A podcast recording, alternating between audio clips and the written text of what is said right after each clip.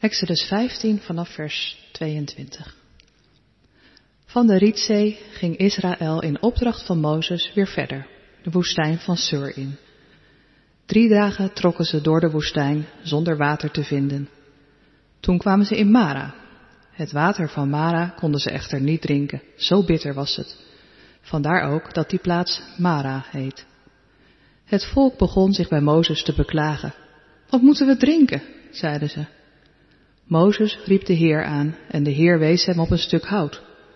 Toen hij dat in het water gooide, werd het zoet. Daar, in de woestijn, gaf de Heer hun wetten en regels en daar stelde hij hen op de proef. Hij zei, als jullie de woorden van de Heer, jullie God, ter harte nemen, als jullie doen wat goed is in zijn ogen en al zijn geboden en wetten gehoorzamen, zal ik jullie met geen van de kwalen treffen waarmee ik Egypte heb gestraft. Ik, de Heer, ben het die jullie geneest. Hierna kwamen ze in Elim, een plaats met twaalf waterbronnen en zeventig dadelpalmen. Daar sloegen ze bij het water hun tenten op. Vanuit Elim trok het hele volk van Israël weer verder. Op de vijftiende dag van de tweede maand na hun vertrek uit Egypte bereikten ze de woestijn van Sin, die tussen Elim en de Sinaï ligt. Daar, in de woestijn, begon het volk zich opnieuw te beklagen. Had de Heer ons maar laten sterven in Egypte, zeiden ze tegen Mozes en Aaron. Daar waren de vleespotten tenminste gevuld en hadden we volop brood te eten. U hebt ons alleen maar naar de woestijn gebracht om ons hier allemaal van honger te laten omkomen. De Heer zei tegen Mozes, ik zal voor jullie brood uit de hemel laten regenen. De mensen moeten er dan elke dag op uitgaan om net zoveel te verzamelen als ze voor die dag nodig hebben. Daarmee stel ik hen op de proef. Ik wil zien of ze zich aan mijn voorschriften houden.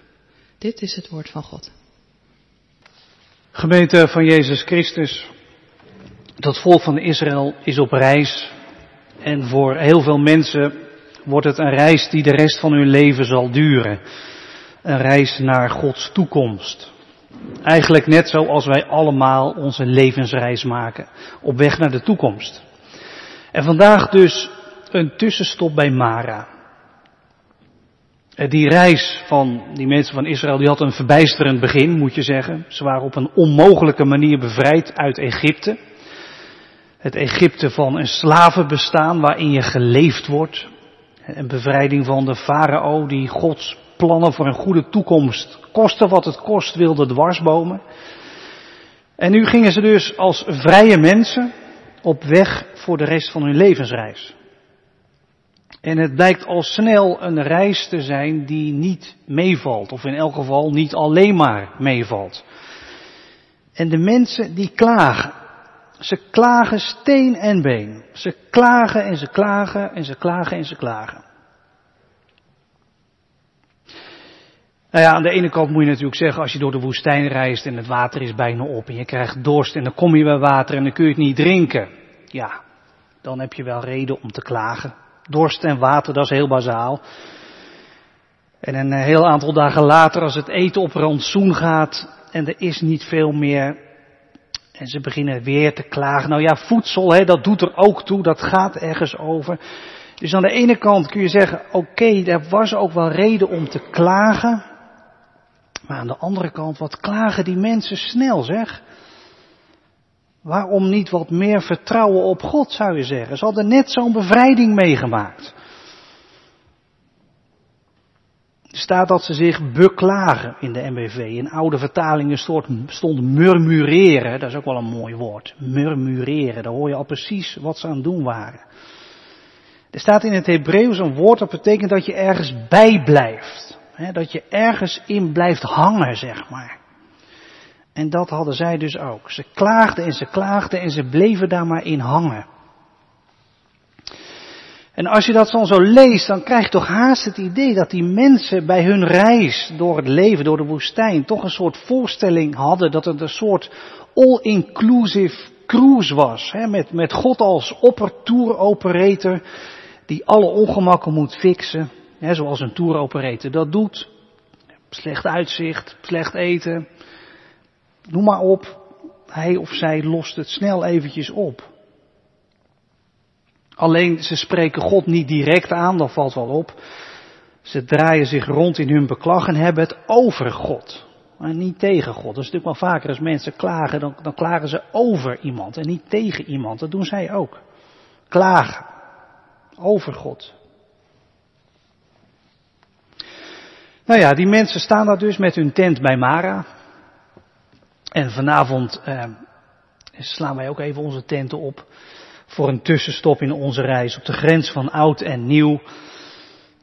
En ik wil aan je vragen, in wat voor stemming eh, zit je eh, voor je scherm? Hoe, hoe zit je erbij? Ben je een beetje tevreden? Nog een beetje dankbaar? Of ben je het helemaal zat en zit je in de modus van zelfbeklag? Zelfs geen vuurwerk vanavond. Wat een ellende. En als jij aan het afgelopen jaar proeft, wat zeg je dan? Zeg je dan ook bitter? Ik heb een vieze nasmaak van dit jaar. Ja, dit jaar. Als je daarop terugkijkt, jongen, jongen, wat een jaar. Wat moet je er eigenlijk van vinden? Een crisistijd die stress bracht en ziekte en dood. En die alles overhoop gooide wat betreft je werk of je bedrijf of je opleiding, je hele sociale leven in de war. Maar ja, ook een crisis die bezinning bracht en die sommige mensen heeft geholpen om te ontdekken waar het nou echt op aankomt. Een crisis die dingen heeft blootgelegd, situaties die scheef zaten, die nu duidelijk scheef bleken te zijn, achterstand. Ook een crisis die, die dingen juist heeft verhuld. De vluchtelingencrisis is verdwenen van de voorpagina's. De ecologische crisis, daar gaat het niet echt over. Afgelopen jaar crisis die, die onderlinge solidariteit wakker riep, maar ook tegenstellingen opblies, complottheorieën in het leven uh, bracht. Wat, wat een jaar eigenlijk. En dan heb ik het alleen maar nog over de crisis. Er zijn ook nog heel veel andere dingen gebeurd. Ik geloof dat ik niet zomaar kan zeggen wat voor jaar het nou was. Ik weet niet hoe jij dat hebt, maar zo, zoveel tegenstrijdige elementen ook wel. Maar goed, we hoeven vanavond niet het hele complexe jaar in het grote gaan duiden. Laten we ons beperken gewoon tot, tot ons eigen jaar. beperk jij het eventjes tot jouw jaar, jouw 2020. Als je daaraan proeft, wat, wat zeg je dan? Zeg je dan bitter, Mara, Nou ja, wij zouden bij dit Bijbelgedeelte ook wel een hele snelle toepassing kunnen maken natuurlijk. De coronacrisis zou je kunnen zien als Mara. En, en dan zou je ook kunnen zeggen dat stuk hout, hè, dat tak van die boom, dat dat God aanwijst en dat ze in het water moeten gooien waardoor het zoet wordt. Dat hout, ja, dat is bij ons dan natuurlijk het vaccin. Hè. En, en, en de boel wordt hopelijk snel weer draagbaar. En dat is misschien ook precies wat je van God zou verwachten, hè, van een God. Dat die ja, dat hij de boel fixt. Liefst ook snel en, en goed. Ja, ik weet het nog niet.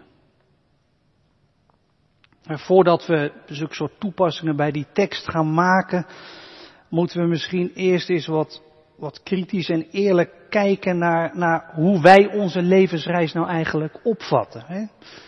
Jouw reis ook het afgelopen jaar, zie jij dat ook als een reis inderdaad met God, hè, dat is alvast wat. En, en hoe zie je dan die rol van God tijdens die reis? Als je daar gewoon eens eerlijk naar kijkt, hè, is God van jou, voor jou dan ook een soort tour operator?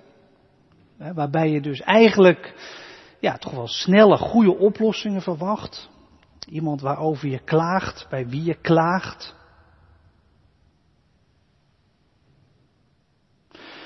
Nou ja, laat ik eerst dit zeggen, klagen mag.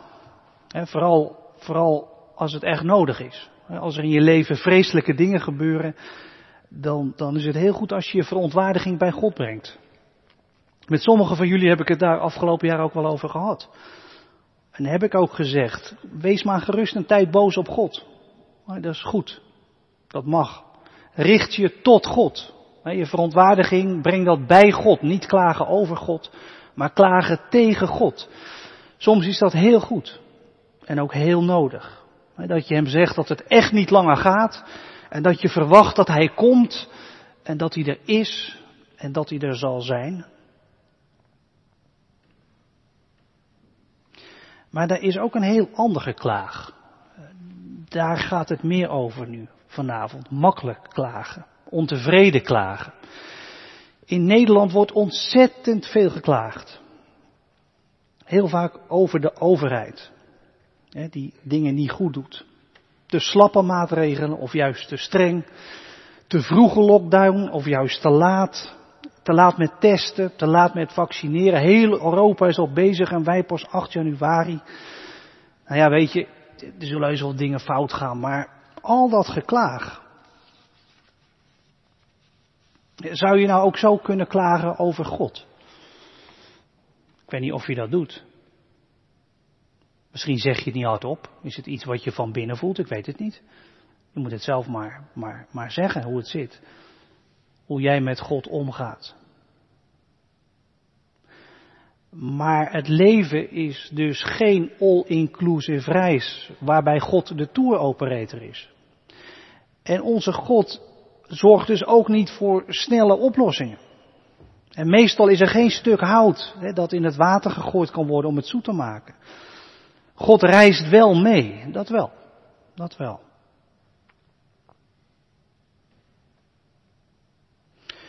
De toepassing bij dit verhaal. Eh, zou je anders moeten zeggen dat, dat de coronacrisis eerder uh, een van de plagen van Egypte is? Hè? Dat, dat komt in dit gedeelte ook nog voor. De plagen van Egypte. Die God zijn mensen voorhoudt als ze niet naar hem willen luisteren. Nou ja, er zijn genoeg mensen die dat beweren. Ik heb het wel op allerlei plekken gehoord en gelezen. Ja, ik moet zeggen, ik vind dat heel makkelijk. Als je het zo duidt. Want vaak zien zulke duiders die crisis als een straf of vingerwijzing van God over toestanden waar zij zelf ook altijd al tegen gewaarschuwd hebben. Of iets waar zij zelf ook altijd al op tegen waren. Ik heb niet zoveel duiders gezien die zeiden dit is een straf die gaat heel concreet over mijn zonde. Over wat ik fout deed. Waar ik schuldig aan ben. Nee, ik, ik zie daar niet zoveel in. Kijk, het leven is geen cruise, dat zei ik al. Maar het leven is ook niet een soort hindernisbaan waarbij God degene is die allerlei hindernissen en rampen op jouw pad gooit om jou bij te sturen.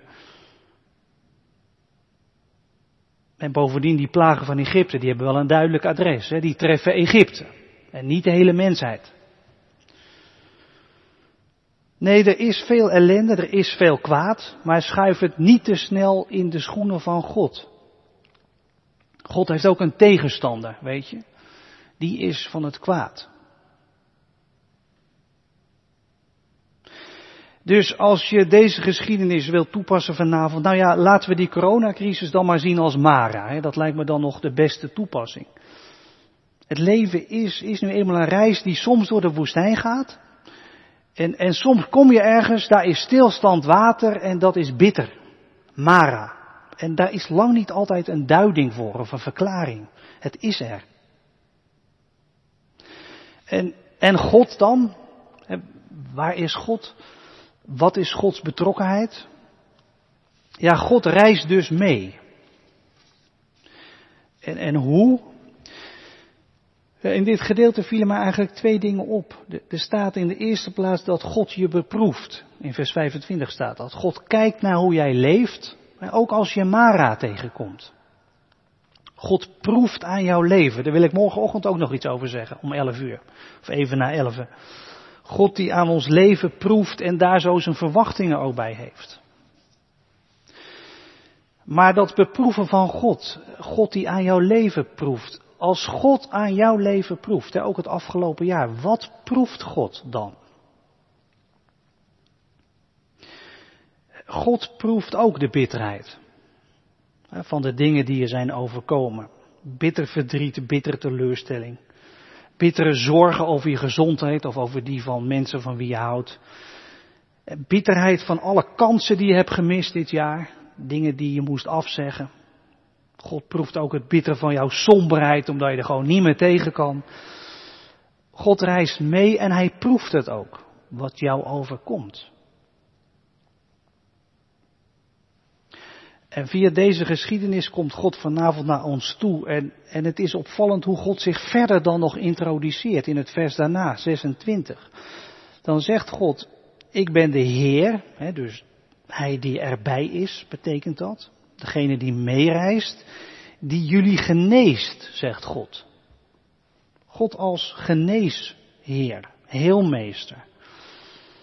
Dus God is geen tour-operator die zijn klanten tevreden wil houden met snelle oplossingen, maar iemand die geneest. Die jou geneest. En, en genezen gaat vaak langzaam. En God gaat zelf het kwaad te lijf. Ook in jouw leven. En God geeft, geeft je ook aanwijzingen. Hoe je het kwaad in de schepping te lijf kunt gaan. En soms wijst hij ook een stuk hout aan. Dat je kunt gebruiken. Iets in de natuur dat je kunt aanwenden tegen het kwaad, wat ook in de natuur is. En, en zeker, zo bekeken heeft dat vaccin wat er aan zit te komen, of die vaccins, echt wel iets van dat stuk hout. In dat reddende werk van wetenschappers kun je wel de hand van God zien.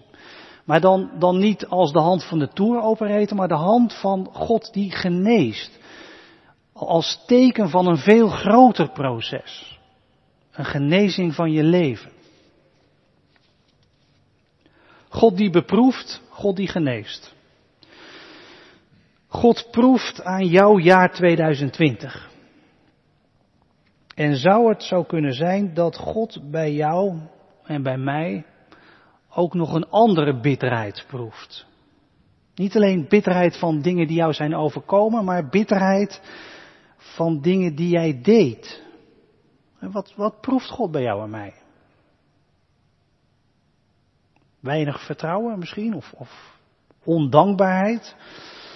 Of proeft God misschien bittere daden die helemaal niet in een leven bij God thuis horen, maar die thuis horen in Egypte van de farao? Daden waarmee je Gods plannen dwarsboomt voor de schepping en voor mensen. Woorden en daden waarmee je het leven van mensen bitter maakt. Proeft God zulke dingen in jouw leven, ook van het afgelopen jaar? Ja, God zegt dus, als je, als je blijft hangen in zulke dingen, dan, dan komt het niet goed. Het Egypte van de farao gaat ten onder. Gods nieuwe wereld zal winnen. Maar God beproeft en, en hij geneest. En, en vanavond stapt hij naar je toe, maar ook naar mij.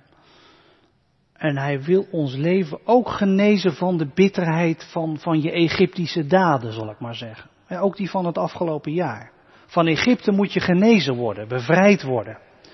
En God zegt je vanavond, weet je, die, die bittere dingen van jou die jij deed in het afgelopen jaar, laat die hier maar liggen. Laat die maar in 2020 achter.